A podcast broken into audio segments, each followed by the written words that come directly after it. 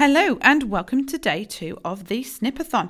Now today we are looking at time blocking. So we're using the information that you gathered yesterday um, by yesterday's task. Ideally you'd want to do that for a few days, but we can start working on this straight away and then you can fill in the gaps later.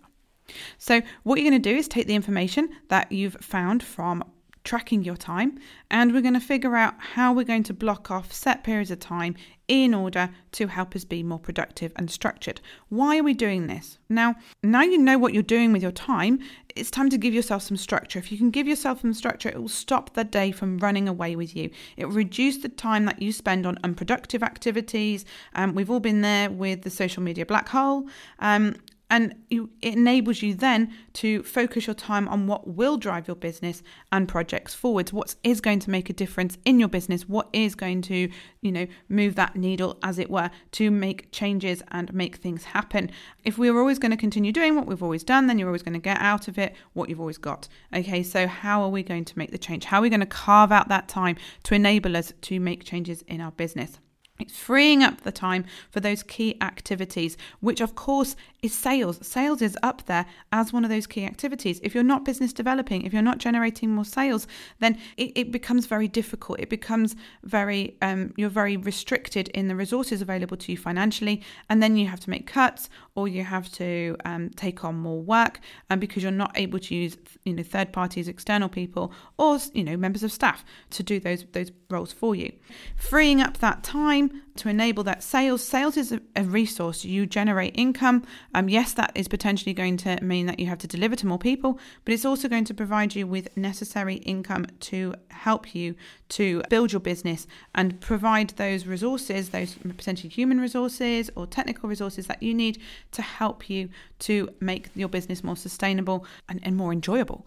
We don't want to be there scraping around and um, doing all the jobs, um, whether you like them, you hate them, you're gr- great at them, you're rubbish at them, um, you don't want to be doing that. So it's also reducing the potential for procrastination. If you are very clear when you come on into your day, and this is why I like people doing their, their blocking out um, on a Friday afternoon or on a Sunday evening ahead of the week, ahead of them, because they know what tasks they need to do. They've got that information there and then they slot it down into that week. It reduces also stress because you're thinking, oh, I need to do this and I need to do that. If there genuinely isn't the hours in the day, then you can know up front before you try to do some sort of you know, superhuman effort. Equally, if you do think, you know what, I really need to get this done, then maybe you're going to have to adjust things. Maybe you're going to have to work in the evening or do something different. How do you do this? Hopefully you're convinced now that this is a great idea. Just to throw it in there, just to get you over that line if you're not convinced still, is, you know, the most successful people out there in business, in life, do do this diary blocking. Google it and it's like, yeah, okay, maybe I should be doing this. So how do you do it? Well, you get your list of activities from your time, time tracking, okay, or knowledge of what you know what you do. You know, I know that I have client-facing time. I know that I've got admin time. I know I've got social media time. I know I've got content creation time, which includes podcasting.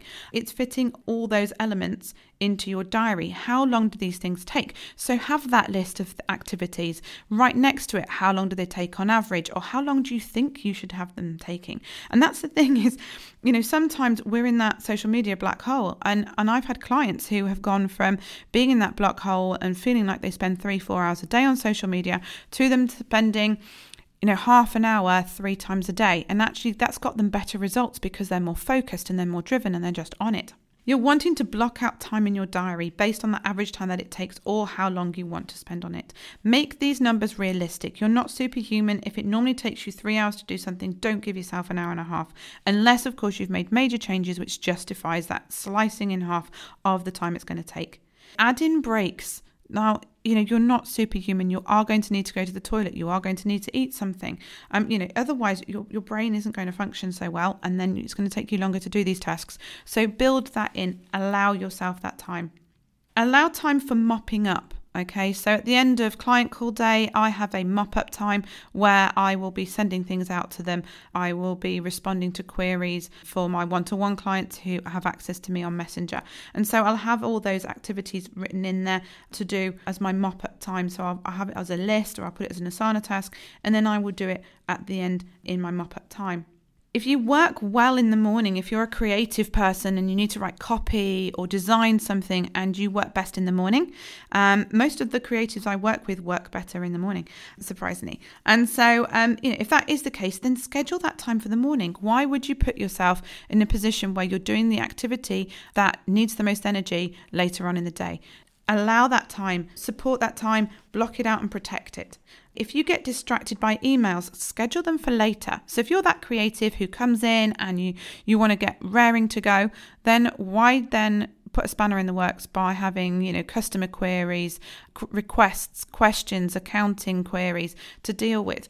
Leave them, okay? Is it going to matter if you answer those in three hours' time rather than immediately? If the answer is, you know, it's not going to matter, then brilliant. Do that scheduling then. If you think, you know what, that person really can't wait that long, then, you know, think of something else that you can do where you go through your emails, you prioritize them, and then you answer the ones that are really important. Or, you know, have them go into a different box so that you're not then distracted by the other ones that are going in there. Or what I got one of my clients recently to do was get the the, the key clients who are on retainer, um, who who may need access and may need something very quickly, to um, message them. So um, they use text message or WhatsApp Messenger rather than the email process. Keep sense checking and testing and tweaking. You know, if you're taking longer to do a task, then change that. If that task isn't working where it is, move it. Okay, but what you want to do is get in a position where you're able to use those resources and, and that diary is working for you, that time resource is working for you. Now, what I get clients to do is, or encourage them to do, is to either sit down on a Friday afternoon and look at what they've got to do for the following week and plan it in. That way they can go away over the weekend and feel less stressed about it. For those which are rushing out the door with other commitments going on um, on their last day of the week, then, you know, use it as a Sunday evening. Sunday evening for me is my planning time. It's where I look at, this is what I'm doing. Um, as a team, we get together on a Monday morning and we sort through what the priorities are for the week. That then throws a total spanner in the works of what I was wanting to do in the first place. So I sit down and I tweak my diary blocking for the week after that session so that I know. And, and the thing is, is that I know it's going to be projects. I know it's going to be filming. And so there are particular days where I can do those things. And then if there's anything else, if there's anything extracurricular that crops up, then I can put that in in, in one of those blocks. Um, I'm realistic. I can't do any more than that. If I've got a two hour block and um, one day where I normally do content and somebody wants me to do something else, then the content's going to have to suffer. Or I'm going to have to be realistic and cut down the content so I do less content so I can slice this in.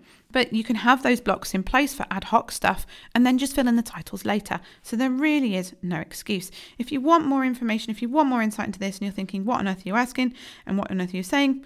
Um, then please do jump into the Facebook group Selling Without Sleaze and you can ask questions in there and I will answer them in there. Bye for now. Looking forward to reviewing twenty twenty-one with you tomorrow. Bye for now. Happy selling.